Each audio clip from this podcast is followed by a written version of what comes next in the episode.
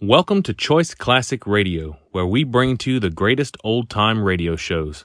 Like us on Facebook, subscribe to us on YouTube, and thank you for donating at choiceclassicradio.com. presents Hollywood.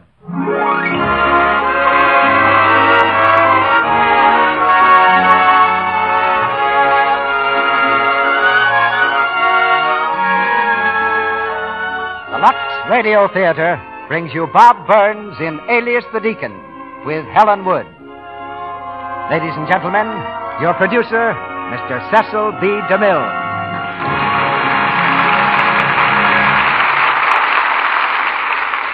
Greetings from Hollywood, ladies and gentlemen. Even in the 20th century, there's no telling where you'll run into Robin Hood or under what name. Tonight he's a long way from Sherwood Forest. He wears not a suit of Lincoln green, but one of modest black. He doesn't carry a longbow, but a deck of cards. And his name, known to every sheriff in the Middle West, is the Deacon. But don't be alarmed. Of all the gentry who deal cards with scientific knowledge instead of blind hope, the hero in our play, Alias the Deacon, is the most charming and the gentlest. His coat may conceal a pair of aces, but beneath it beats a heart of gold. It's a part for Bob Burns if ever there was one. And so we followed the inspired lead of Universal Pictures by casting him in this radio adaptation of the screen success. It took a little persuasion, though, to get him here. Bob said he'd promised some fellow to go fishing with him. We got him to postpone his trip only by revealing a very special rendezvous for trout. I'd been reserving that spot for a holiday of my own after finishing the picture Northwest Mounted Police. But I think Bob Burns and alias the Deacon will be worth the sacrifice. Wherever the Deacon alights from his private car, any passing truck, injustice is on its way to defeat, and romance runs its proper course. And certain petty tyrants are apt to start running too. Any play with Bob Burns in it is a friendly play. But another kind of friendliness that we're very proud of is your loyalty to our product, Lux Flakes. You've never let us down yet, and I know Lux Flakes will never let you down. Now I'm sure you're anxious to meet the Deacon, so we'll raise the curtain on the first act of Alias the Deacon, starring Bob Burns in the title role and Helen Wood as Phyllis.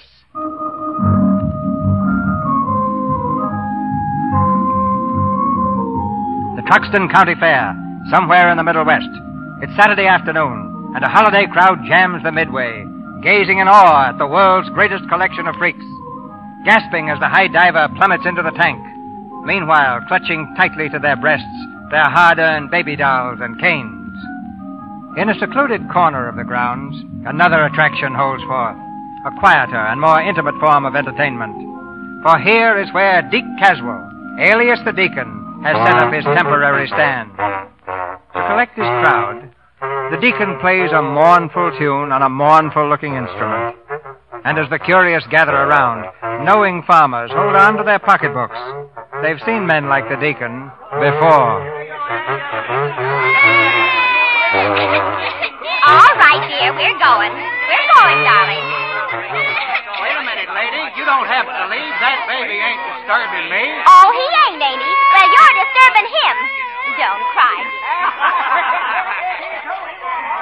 Well, I guess everybody ain't got the same taste for music, folks, but there's one sound that's music to everybody's ears. That's the music of jingling coins. Of course, you have to have the coins to jingle. Well, that's where I come in. Gentlemen, I'm going to give each and every one of you a chance to win some of these coins right now. I have here in my hand three ordinary everyday playing cards the ace, the deuce, and tray of diamonds. I'm going to shuffle these cards a little and lay 'em face down here on the stand. Now, all you got to do, gentlemen, is watch where I put the ace.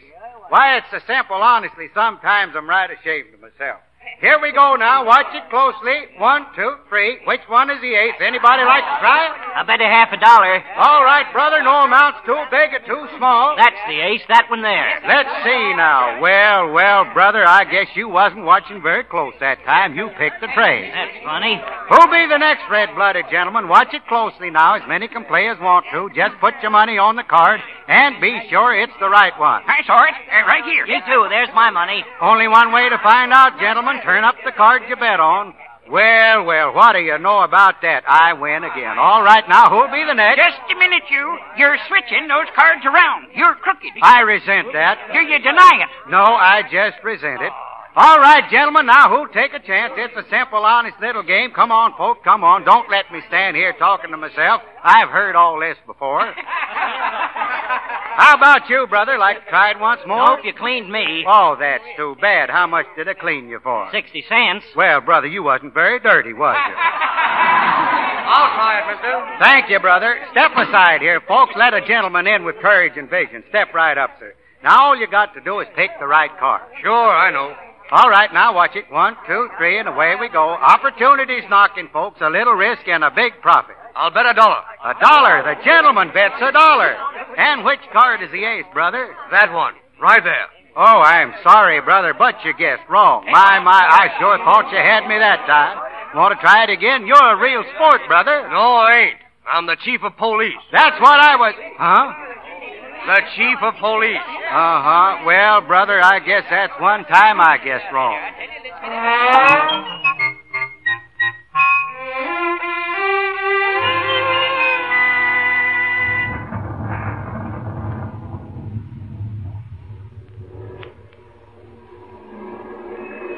All right, mister. You see that sign over there? Where? Oh, you are now leaving Truxton. That's the sign you mean? Yeah. And the sign means you. Now go on, beat it. Thanks, Chief. Don't thank me. If the roof of our jail didn't leak, you wouldn't be getting off so easy. There's the bus depot right over there. Now come on. The bus leaves in five minutes. Get on and stay on. Where does this bus go if it's any of my business? Next town is Shelton, the county seat. Well, does your jurisdiction extend that far? No, it don't. Well, then you wouldn't mind if I stop over there long enough to give one of my uh, educational lectures. Why, no. I'll even wire my friend the sheriff to reserve a nice room with a southern exposure. Why, Phyllis, Oh. Hello, Chief Davis. what are you doing here? Waiting for the bus. I'm leaving Truxton. A fine night you picked for traveling. What's the idea? My job folded up. There's no reason for my staying here any longer. Uh, I guess not.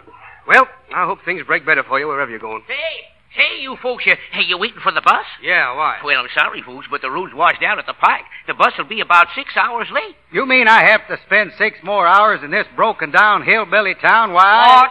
Why, it'll be a pleasure, Chief.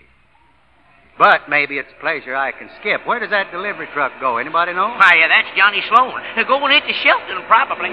Shelton, huh? Well, maybe I ought to have a talk with Mr. Sloan. Evening, young fella. Hello. Kind of bad night all around. I'll say it is. I've been driving through floods for two and a half hours. Got water in my motor and my gas tank. I got it in the carburetor and ignition, but not a drop in my radiator. Say, I don't suppose I might ride along. No. to- No, I suppose not. Hey, Johnny, you like to give someone a lift? I just told him no passengers, company rules. Oh, I don't mean him.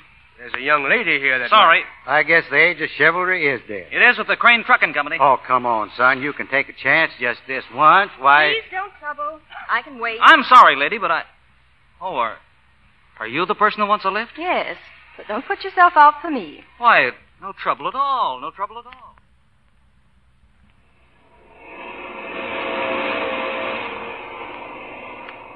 You married? Me? No. Sweetheart? No. Family? Her father, Mr. District Attorney. And he's. Uh... He and I are very little of your business. All right, all right, if you want to be the mystery lady. But aren't you afraid riding through the night uh, this way with me? A guy you never met before? No. Oh, you're not, huh? No. What did you do if I stopped the truck on this lonely road? You wouldn't do that. Wouldn't I, though? No. Uh huh, we'll see about that. Well, Well, you, uh, you haven't any protection now. that's right. Oh, why don't you scream? I'm hoarse from last night. okay, you win. But it's a good thing I have to be in Shelton by morning. Me too, son. Let's go. What in the. How did you get back there? Oh, I just figured since you changed your mind about taking the little lady, you might change it about me, too. Of course, I ain't as pretty as she is. All right, all right, keep quiet about it. Thanks, son.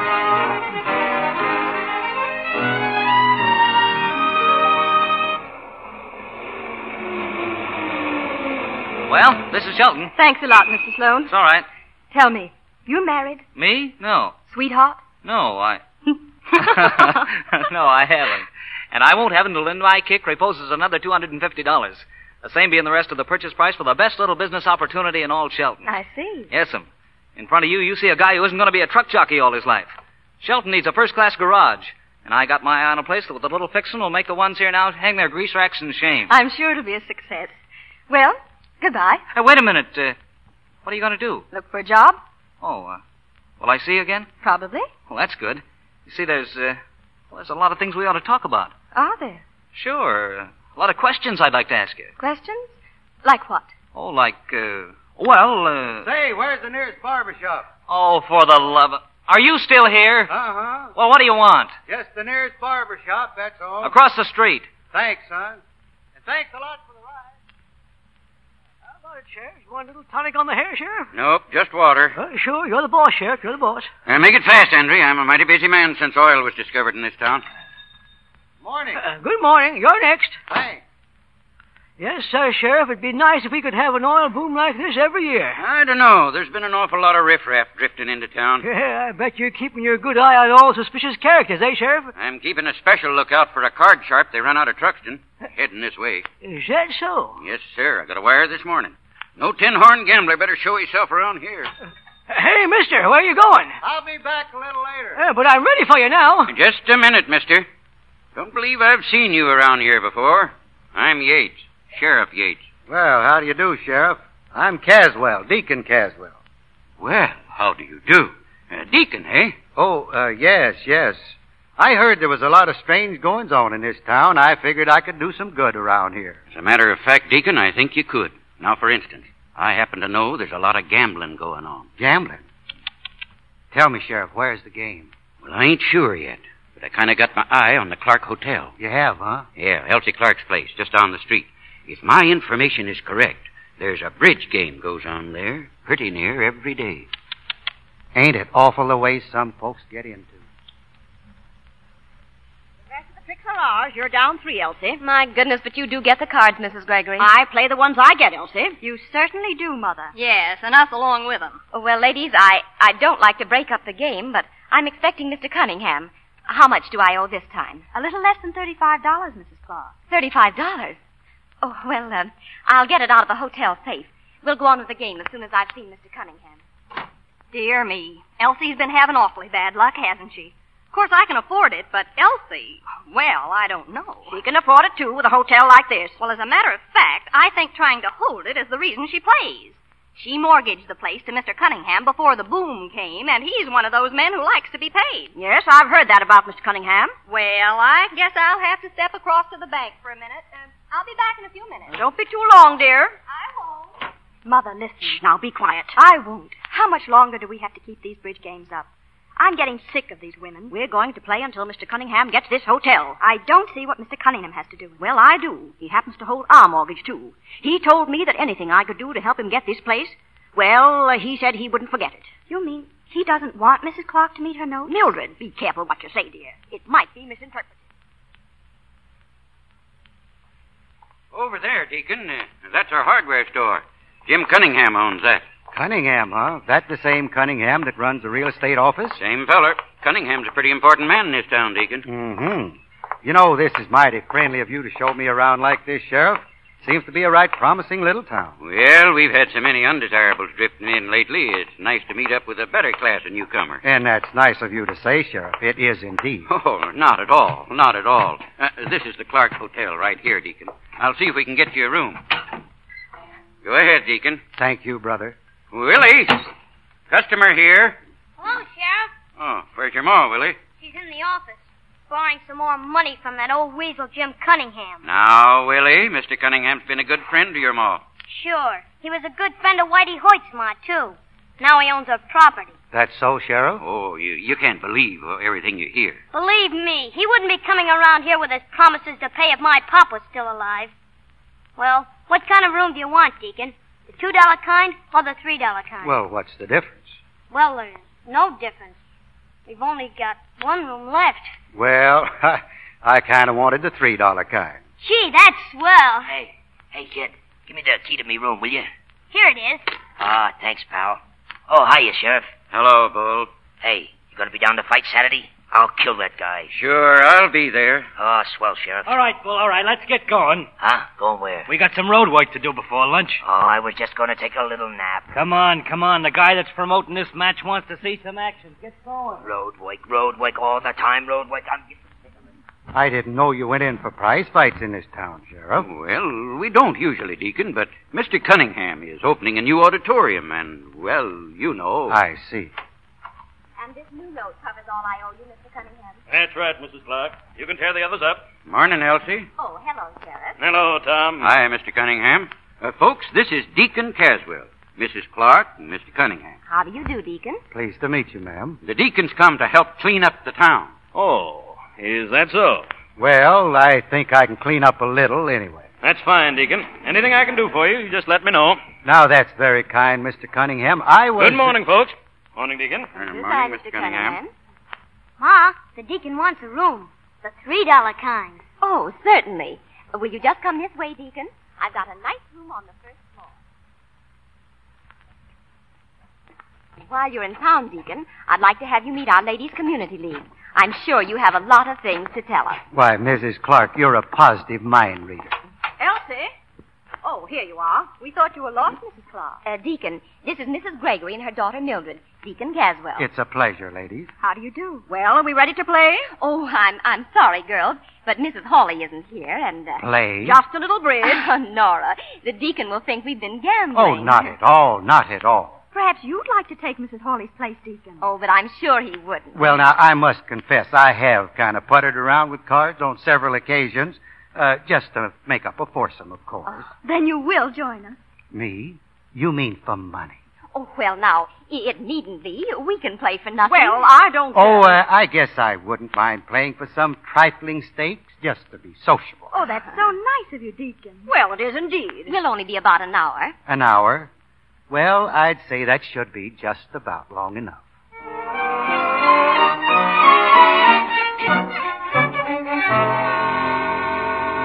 That's our trick, Deacon. Is it, Mrs. Clark? Now, ain't that lucky? Lay your card, please, Deacon. Oh, certainly. You know, I guess we Caswells are all lucky.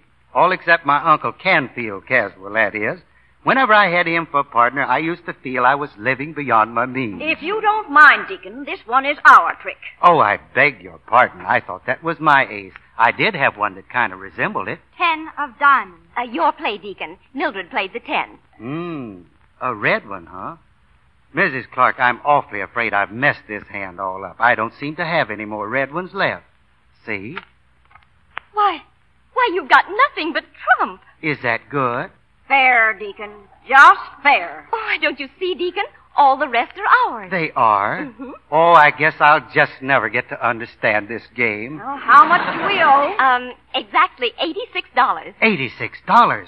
Why, we've been gambling. Not with your luck, Deacon. Come on, Mildred. Let's go. Goodbye, and thank you so much for helping us out, Deacon. That's all right, Well, ladies. I'm absolutely. happy to have met you. Well, here's your share of the winnings, Deacon. Why, Mrs. Clark, I couldn't touch that money. Oh, but you must. Oh, no, no, no, I couldn't. Well, it's hardly fair, but if you say so. Well, now, maybe I could. That is, uh, if I donate it to some charity or, say, the Deacon Caswell Fund. The Deacon Caswell Fund. How marvelous. Your own fund. Yes, ma'am, my very own. My purse. Oh, I'll pick it up. Oh, oh, it's all right. Hmm. Notes. Paying up your debts, Mrs. Clark? Well, um, not exactly. I gave Mr. Cunningham one note to cover the whole amount. Three thousand dollars. Oh. I guess he's the same Mr. Cunningham who's going to promote the prize fight, huh? Yes. Quite a busy man in this town, isn't he? Uh, yes, why? Oh, nothing. Only my Uncle Phineas once said if you try to pick all the flowers, you're bound to get some poison ivy.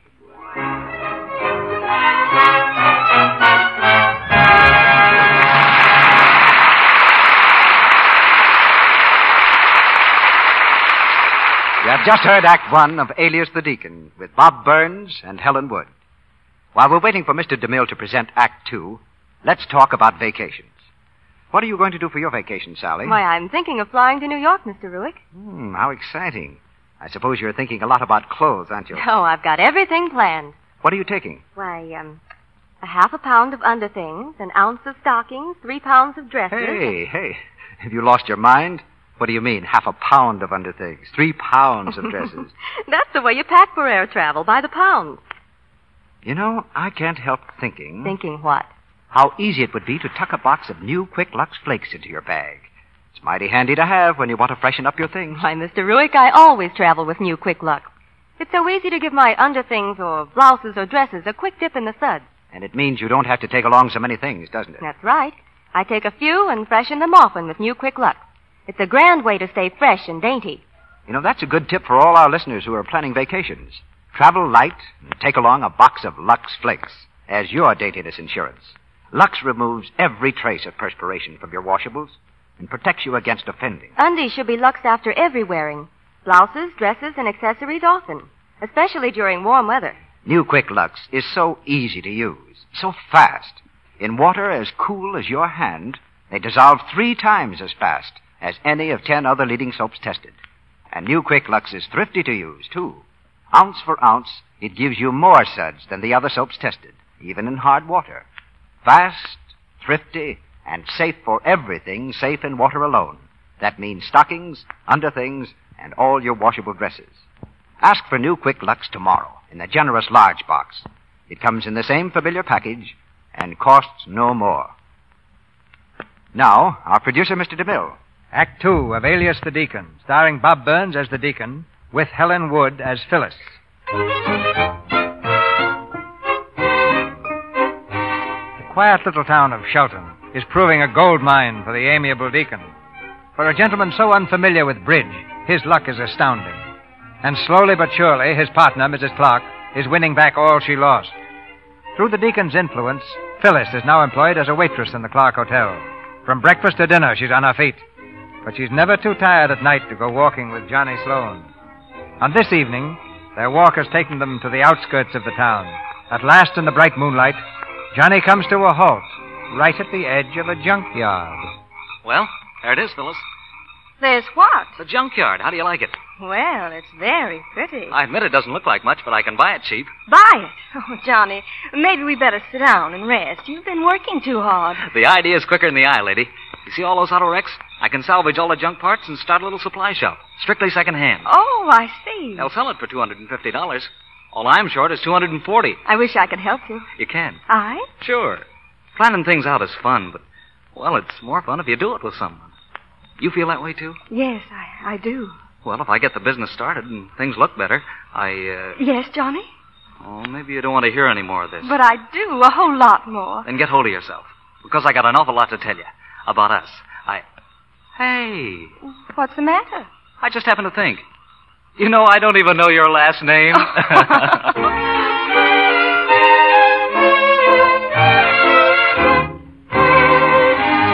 How about a haircut this morning, Deacon? It fixed you up all spruce. Nope, just finish with a shave, Andre, and don't make it too close. Oh, don't worry about me. I haven't cut a customer in over a week. Hmm. You know, the barber down home used to deduct a penny every time he cut somebody. You know, it was nothing to see a customer leave his shop a dime winner. Say, how's the sheriff getting along with his gambling crusade? Oh, fine, fine. No more gambling in this town. Well, that's almost too bad in a way. Huh? What do you mean? I understand some people find a lot of pleasure in a friendly game of cards. Uh, Deacon, you ain't one of those people. Oh, no, no, no. I always remember what my uncle Confucius Caswell used to say. Cards have either a bee or a bicycle on their backs. That means if you play with them, you either get stung or taken for a ride. That's all right. well, good morning, Mr. Cunningham. I've been looking for you, Deacon. What's the idea of your steaming up the ladies' league against holding the fight? I don't like it. Well, to tell you the truth, Brother Cunningham, I didn't think you would. What's that? I'm just on my way to the Clark Hotel to address a special meeting of the Ladies' League now. You're not going my way, are you? I certainly am not. Now, listen, Deacon, if you don't stop shooting off your mouth about things that don't concern you, but, I'm. Brother Cunningham, you do concern me. I remember what my Uncle Confucius used to say. It's wise to remember that the teeth that smile also bite. Hang your Uncle Confucius. I've got an uncle, too. And he says a closed mouth catches no flies. Mm, that kind of makes good sense. Look, Brother Cunningham, now, if you was to make this fight of yours sort of a part for charity, What? I think that'd kind of lift the entire proceedings into something finer, more aesthetic. Now, uh, now, there's one little charity that's kind of in debt, about $3,000. You know anything about it? You're not getting a quarter out of me, or any information either. Remember what my uncle said. All right, Brother Cunningham. And if you see your uncle, you might tell him what my uncle said. He said that smart people always do in the beginning what darn fools finally do in the end. Now, if you'll excuse me, the ladies are waiting. Good morning, Brother Cunningham.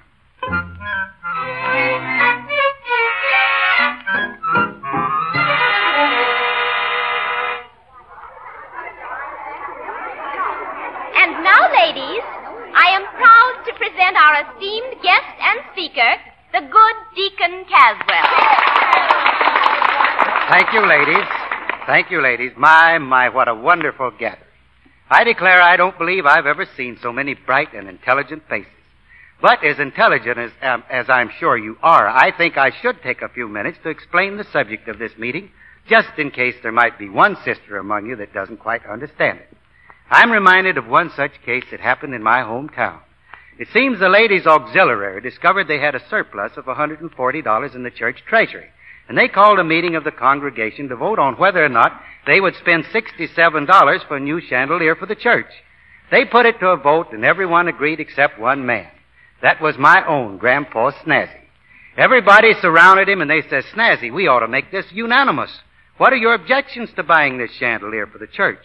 Grandpa Snazzy says, It's the silliest thing I ever heard of, just like throwing $67 in the fire.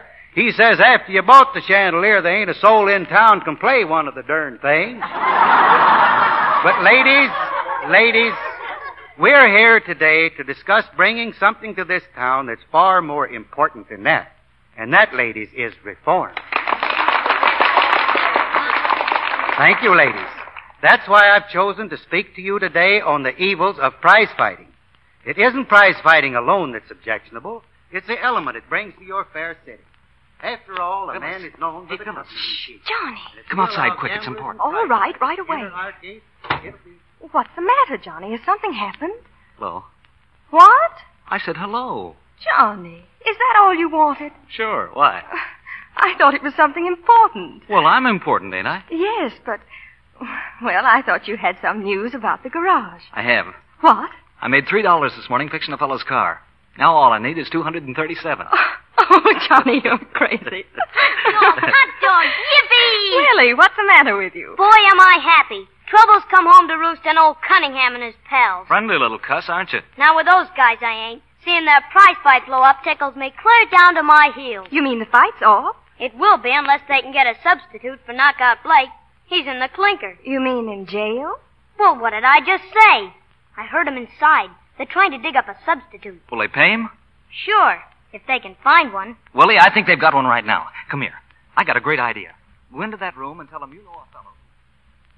This fight has got to go on. I put a lot of money into this thing. I know, Mr. Cunningham, but is it awful if Blake gets pinched? Hey, hey, you know what I think? What, what? Oh. I think we ought to get a substitute. I ought to hire somebody to listen to you. Oh, champ! Champ! Oh, excuse me. I was looking for the champ. To who? The champ, Johnny Sloan. Johnny Sloan. Is he a fighter? Izzy, Sayoli over at the gas station told me Johnny once knocked out a guy bigger than the bull here. Huh? There he is outside. Hey, champ! Hello, Willie. Did you call me? Oh, come here, kid. So you're a battler, huh? Sure, sometimes. Battler nothing. He's a killer. Well, how'd you like to kill the bull? Maybe. How much? Yeah, how much? One hundred dollars. A hundred dollars. Hey, champ, he thinks you're still an amateur. Sure, sounds like it. Well, that's an insult. No, no, no. Take it easy. Take it easy. Two fifty. Two fifty or nothing. Oh, come now. Be reasonable. Yeah, after be all. reasonable. You know, money ain't everything in life. Quiet. Well, that's what you're always telling me. I'll uh, I'll make it a hundred and fifty, and an extra hundred if you stay the full ten rounds. All right, you got a deal. And a fighter. well, that takes quite a load off my mind. Yeah? Well, if I was you, I wouldn't get too happy with that deacon inside there stirring up the club women against our little waltz. The deacon? Oh, I can handle him. Yeah? How? Excuse me. I'll be right back. Prize fighting is the appeal to man's baser instincts. It encourages gambling. It sets men a feuding with each other. It brings a Call class for of people. Deacon Caswell. Call for Deacon Caswell. I'll take it, son, if you'll excuse me, ladies. Right over here, Deacon. What is it, son? Listen, Deacon, you've got to cut out this anti-fight stuff. Oh, I'm afraid I can't, son. I can't explain just now, but. But Johnny's going to fight. He's going to get two fifty for it. He needs the money badly, Deacon. You see, without it, him and Phyllis can't get married. Oh, well, that's too bad, but I just can't get out of this right now. I just can't. do it. No? All right, Deacon. Remember the day I took your bag upstairs for you? Yes? Well, it fell open. There were six packs of cards in it. No. Yeah. Oh, I see. I see. Well, now, uh, now maybe I can do something after all. Sure you can, Deacon. Atta boy. Yes, uh, my dear ladies, Ladies, I believe I've discussed one side of this question pretty thoroughly. But like all subjects, there are two sides to it. Now, where was I? Oh, yes, yes, yes. I was discussing the evils of prize fighting. Prize fighting is horrible, but prize fighting is also a form of athletics. And athletics is what builds our children into strong, healthy citizens. We don't want our boys to be strong and healthy, do we? Well, any, we want them to be strong and healthy, don't we? Why, of course we do. And the manly art of self-defense will help them to be. And that's why, ladies, I'm telling you now. Anyone who opposes prize fighting in this community is a traitor to her country.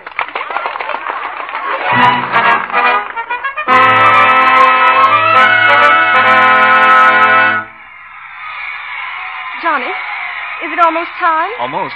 That's the last preliminary up there now. Johnny, I, I just can't stay and watch the fight. I'm going back to the hotel. Okay, I'll be there in an hour.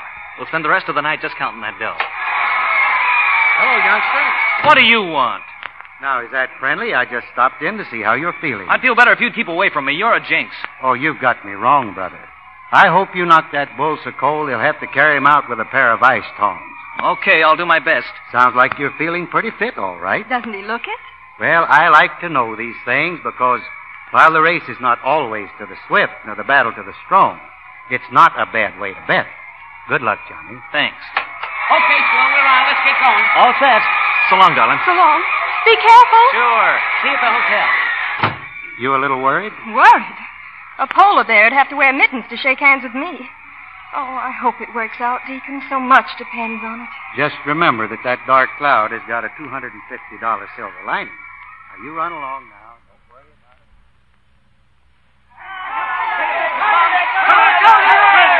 Long as hanging on for all he's worth. I don't see how he stuck it out for ten rounds, but he has. Ten rounds of terrible punishment, and he's still taking it.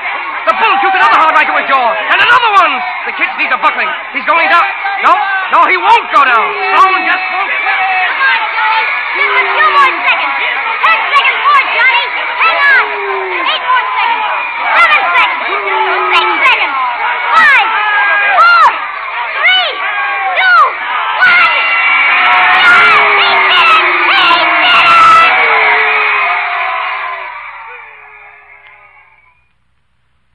Talking about it, Sloan. 150 is all you get.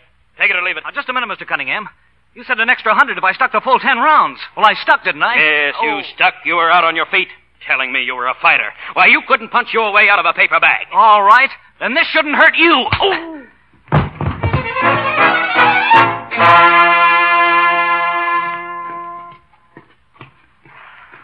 Come on, Sheriff. We'll probably find him in the hotel. Right with you, Mr. Cunningham. Just a minute, Mr. Cunningham. Why, I've known Johnny for years. He wouldn't do a thing like that. Sure, but he did it. There he is.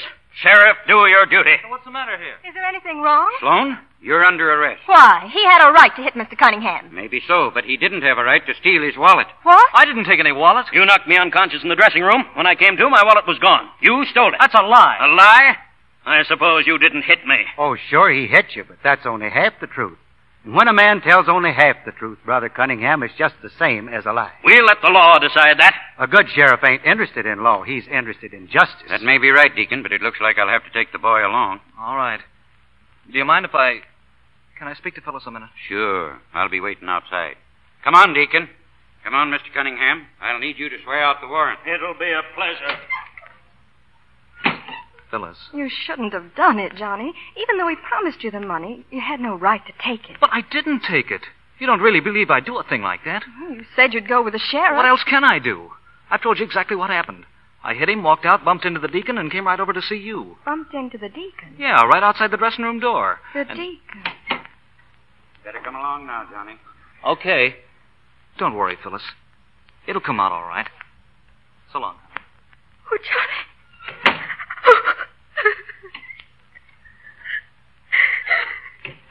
Phyllis, I'm awfully sorry about the boy, Phyllis, but I did the best I could for him. Yes, I'm sure you did. Huh? What do you mean by that? You know what I mean. You were right outside the dressing room when Johnny hit him and knocked him out. Then Johnny left, and you went in. Oh, I see. You think I did it. I know all about you. I had a letter from Truxton. You were run out of there. You may be fooling Mrs. Clark and a lot of other innocents around here, but I know you. And the whole town will know you if that wallet isn't returned by tomorrow morning. Do you understand? Tomorrow morning. I guess you got a right to think that way you're thinking now, Phyllis. I've been on the wrong side of society for a long time, but I've always liked to believe that I ain't ever been mean. Not as mean as you're making me out to be. I guess it wouldn't do much good for me to tell you you're wrong. No, it wouldn't. I see. All right, Miss Phyllis. I'll still be around in the morning. Good night.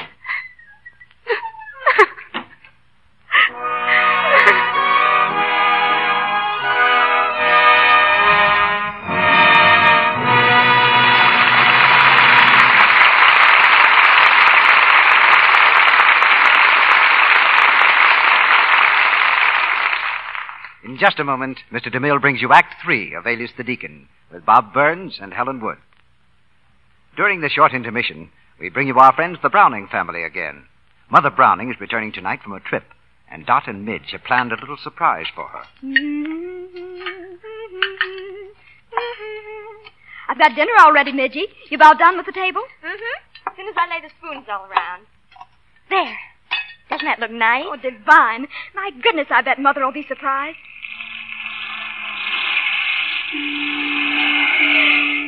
Here she comes now. Dot, Midge, where are you? I'm home. Hi, Mother. Greetings, Mummy, darling. Have fun? Grand. Mm, how nice everything looks. We've got dinner all ready. All you have to do is eat. You darlings. The table looks lovely. Why, what's this? Surprise! Surprise! Look, These lovely spoons. Where did you get them? They're all coming home present for you. How sweet. Just think, we got six of them. Six beautiful teaspoons for only 50 cents. And the top from a large box of new Lux Quick Lux. It's a new offer the makers of Lux Flakes are taking right now. And look, Mums, it's the Allure pattern, just like the silver we got before. And it's original Rogers silver plate. Doesn't it look lovely with our other silver? It looks beautiful, dear. That pattern's so simple, it would go well with any silver. And Mother, a whole list of the other pieces we can get in the Allure pattern came with the spoon. Dot and I want to send for the perfectly ducky beyond knives and forks. Oh, they're sublime. The cutest short blades and prongs and long handles and... Yes, hundreds of thousands of women have been enthusiastic about the beautiful Allure pattern, and so many have asked for matching pieces of this handsome original Rogers silver plate that the makers of Lux Flakes, in cooperation with the International Silver Company, the world's largest silversmith, are offering this amazing bargain once again, so you can get new matching pieces or start a new set. This new offer brings you six beautiful teaspoons in the famous Allure pattern, guaranteed original Rogers silver plate, for only 50 cents and the top from a large box of new Quick Lux. Send the large box top with 50 cents in coin, no stamps, please, and your name and address to Lux, Meriden, that's E M-E-R-I-D-E-N, Meriden, Connecticut. I'll repeat that address. It's Lux, Meriden, M E R I D E N, Meriden, Connecticut. This offer is good only in the United States. I'll tell you more about it after our play. We pause now for station identification. This is the Columbia Broadcasting System.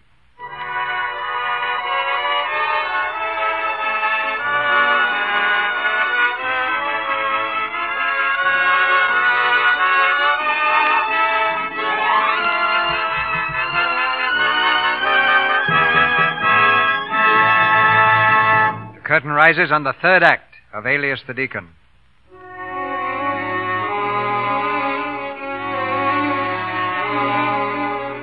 It's early the following morning. On the second floor of the Clark Hotel, Phyllis moves swiftly along the quiet corridor. With a nervous glance over her shoulder, she starts down the stairs. But suddenly a figure steps from the shadows, and Mr. Sullivan stands in her way. Good morning, Phyllis. Oh. Oh, hello. Y- You're up early, Mr. Sullivan. Yeah, so are you. Where you been? In my room? Yeah, you weren't a minute ago. You were in Sloane's room. I saw you. Oh, you, you're crazy. No, I'm not. Maybe you better hand it over, Phyllis. And what over? That wallet you found. But I, I come on, didn't- come on. I saw you. It was under the mattress. You better let me have it. No. No. And you won't say anything, please. Not me, but what about you? If they ever put you on the stand, your boyfriend sunk. Well, you couldn't lie even. I know. He did it. Well, there's only one thing to do. You mean get out of town? Yes. Uh, look, beautiful. I'd like to help you. There's a bus leaving at four o'clock. We could be on it. We could be on it. Sure, you and me. Thanks, just the same.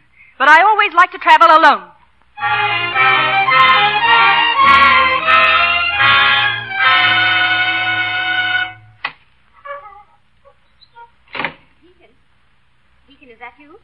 me, Mrs. Clark. I just came from the courthouse.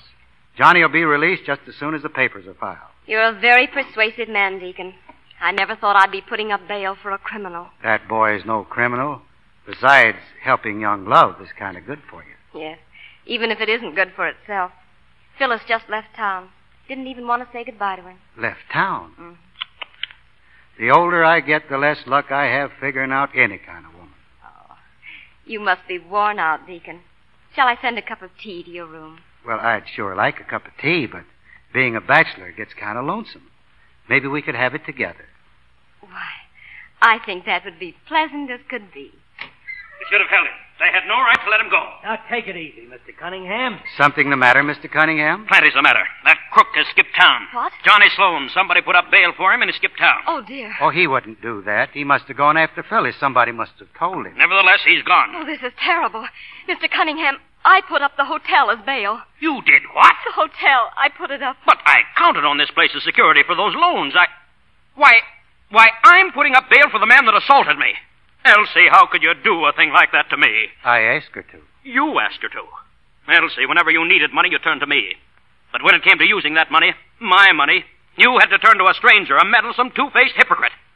Very well, Elsie. As soon as that young crook is caught, I'm starting suit on my note.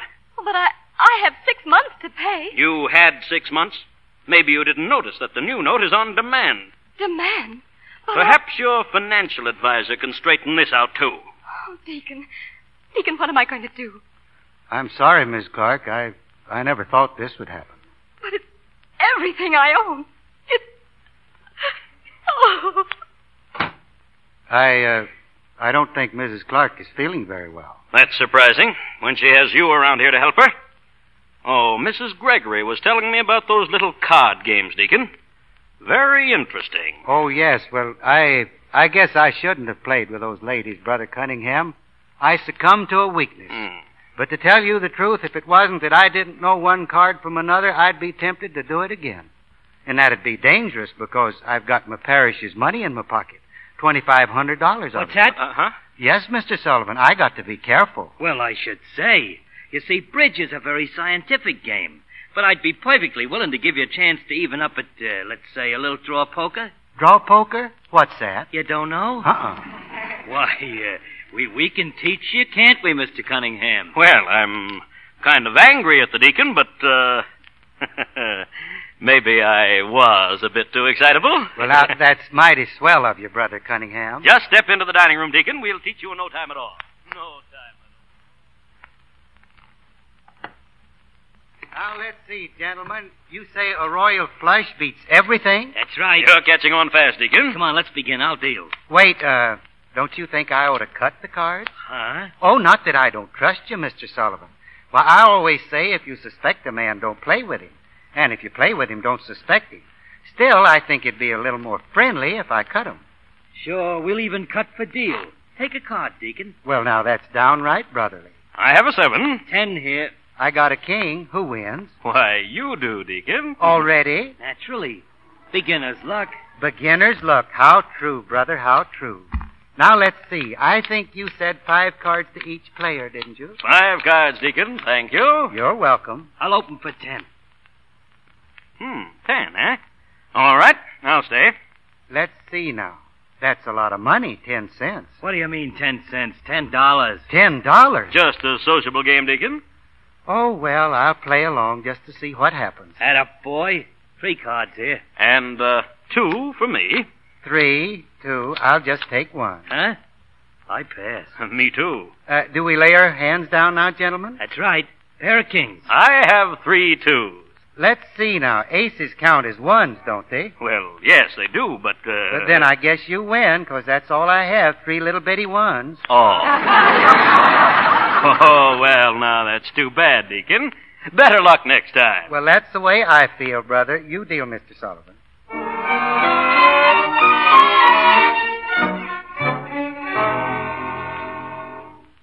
Is it my turn?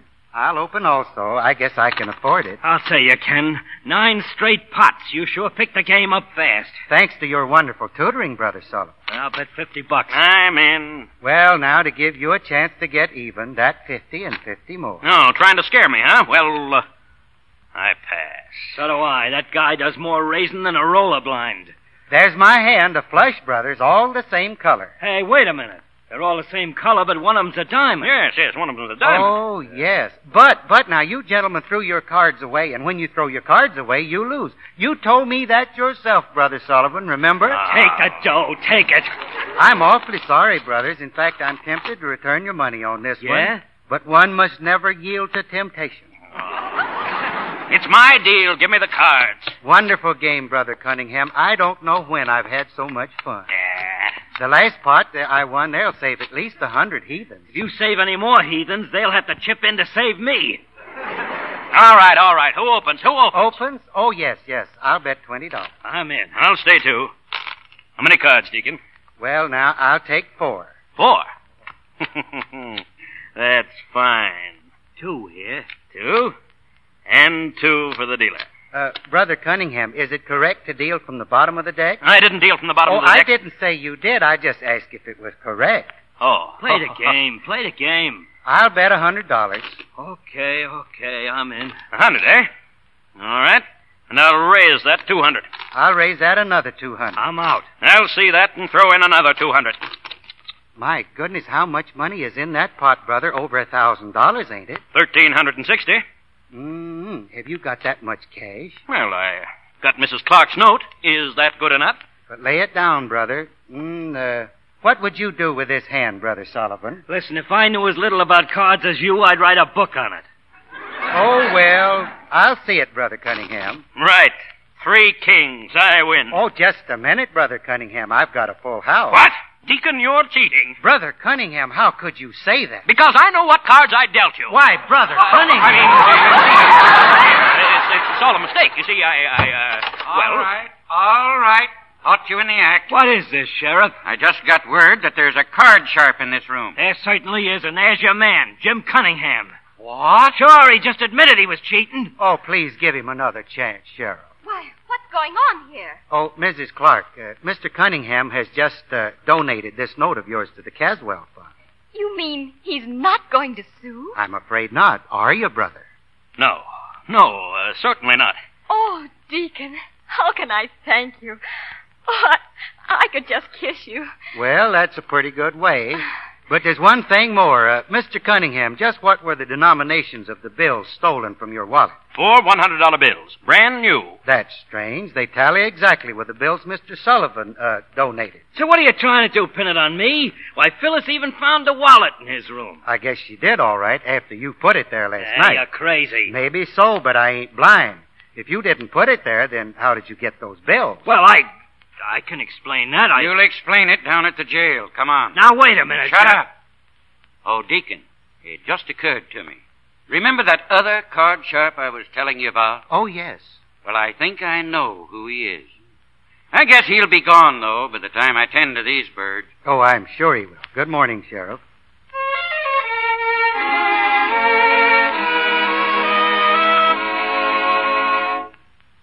Deacon? Hey, Deacon, Hello, Willie. where you going with that grip at this time of night? I'm leaving town, Willie. What for? Well, it's kind of a long story. Something to do with those six decks of cards you found, remember? Yeah, but do you have to go? I guess I do. Good luck, son. Well, so long. Good luck.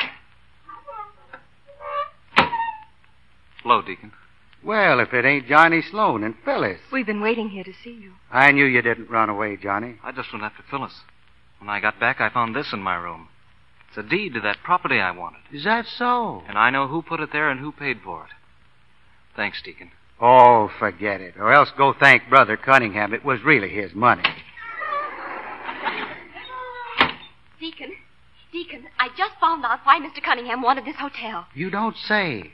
I bet he thinks there's oil on this property or something. Why, yes, he does.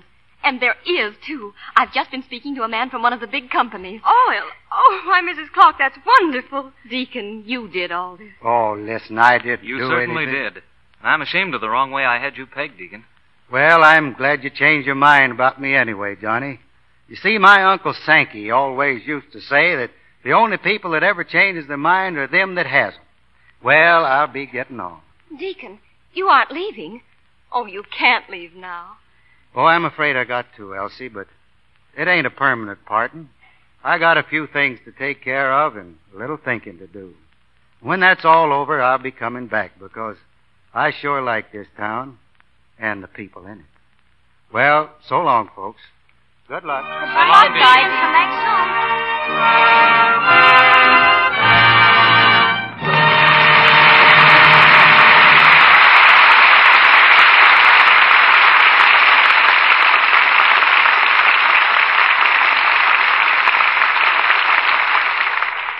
We bring to a close our performance of Alias the Deacon. In a moment, Mr. DeMille returns with Bob Burns. But first, I want to tell you more about our spectacular new offer. Right now, for a limited time, you can get six beautiful teaspoons in the same handsome allure pattern we've offered before. And you can get all six spoons for only 50 cents and the top from a large sized box of new Quick Lux Flakes. Why, that's less than nine cents a spoon. It's a great value, a marvelous bargain. Every single piece is original Rogers silver plate, made by the International Silver Company, the world's largest silversmiths. That name stands for guaranteed quality. As a matter of fact, a written guarantee comes with the silver and says in part, Every piece of silverware bearing the name William Rogers Manufacturing Company is guaranteed to give satisfaction in family use and will be replaced without charge at any time it does not conform to this guarantee. That's it. A guaranteed quality. And beautiful workmanship besides. The Allure pattern is a delicate wheat motif which is truly stunning, rich, graceful, and so simple it will harmonize with other silver patterns you already have. How do I get these six teaspoons, Mr. Ruick? It's very easy. First, buy the thrifty large size box of Lux. When you buy it, ask your dealer for the handy order blank, or just send your name and address and the top from your large box of New Quick Lux with 50 cents in coin no stamps, please. To Lux, Meriden, that's M E R I D E N, Meriden, Connecticut. And you'll receive your six teaspoons promptly. Can I get as many sets as I like, Mr. Ruick? You certainly can. But for each extra set, be sure to send another 50 cents and another large box top. With the spoons, you'll get a full list of all the other pieces available in the Allure pattern, including the smart new Viand knife and fork. Now remember, you can't buy this Allure pattern in any store. It's exclusive with the makers of Lux Flakes. So send for your six teaspoons right away. Mail the top from a large box of Lux with 50 cents in coin and your name and address to Lux, Meriden, that's E M-E-R-I-D-E-N, Meriden, Connecticut. This offer is good only in the United States. Here's Mr. DeMille with our star. The deacon is looking for new fields to conquer. But the man who made him real tonight is right here at our microphone, Bob Burns. Thank you, Mr. DeMille. I want to tell you I enjoy coming to the Lux Radio Theater. You always say such nice things about my acting. Well, Bob, I, I hope it was acting. But now, Mr. DeMille, I don't want people to think if they come over to my house to play Old Maid, I'm going to deal from the bottom of the deck.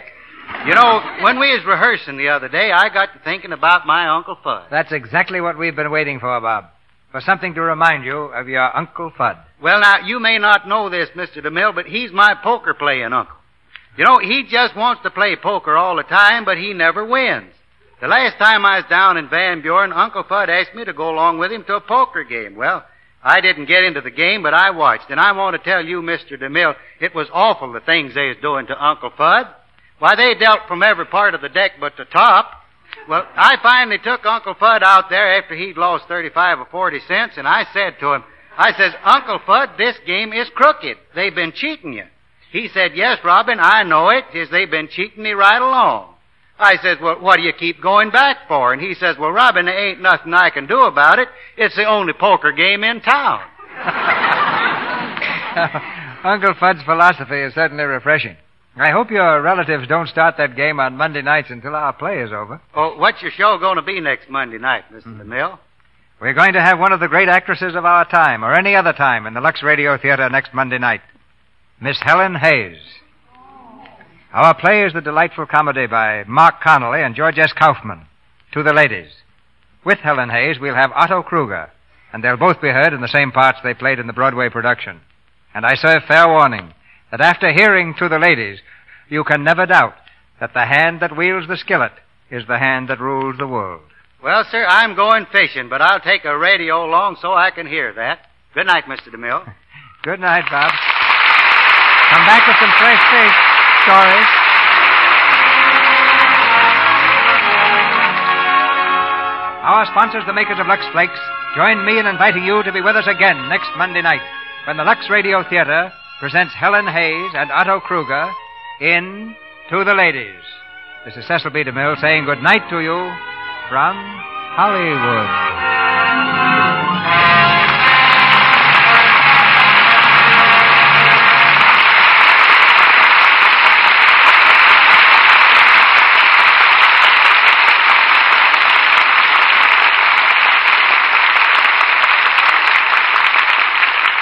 May I remind you, ladies and gentlemen, the American Red Cross is appealing to all Americans for contributions to help the thousands of suffering women, children, and aged in war ridden Europe.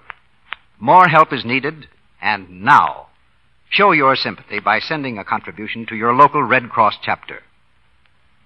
Heard in tonight's play were Fred Mackay as Johnny, Dwayne Thompson as Mrs. Clark, Lou Merrill as Cunningham, Arthur Q. Bryan as Sullivan, Griff Barnett as Sheriff, Bobby Winkler as Willie, Ralph Sedan as Andre, Wally Mayer as Bull, Martha Wentworth as Mrs. Gregory, Celeste Rush as Mrs. Howley, Maxine March as Mildred Gregory, Edward Marr as Station Master, and Warren Ash as Police Chief. Bob Burns will soon be seen on the screen in the Paramount picture Coming Around the Mountain. He appeared tonight through the courtesy of the Kraft Music Hall. Bob has asked us to let you know that KMH will go on the air one hour earlier this Thursday. Our music was directed by Louis Silvers, and your announcer has been Melville Ruick.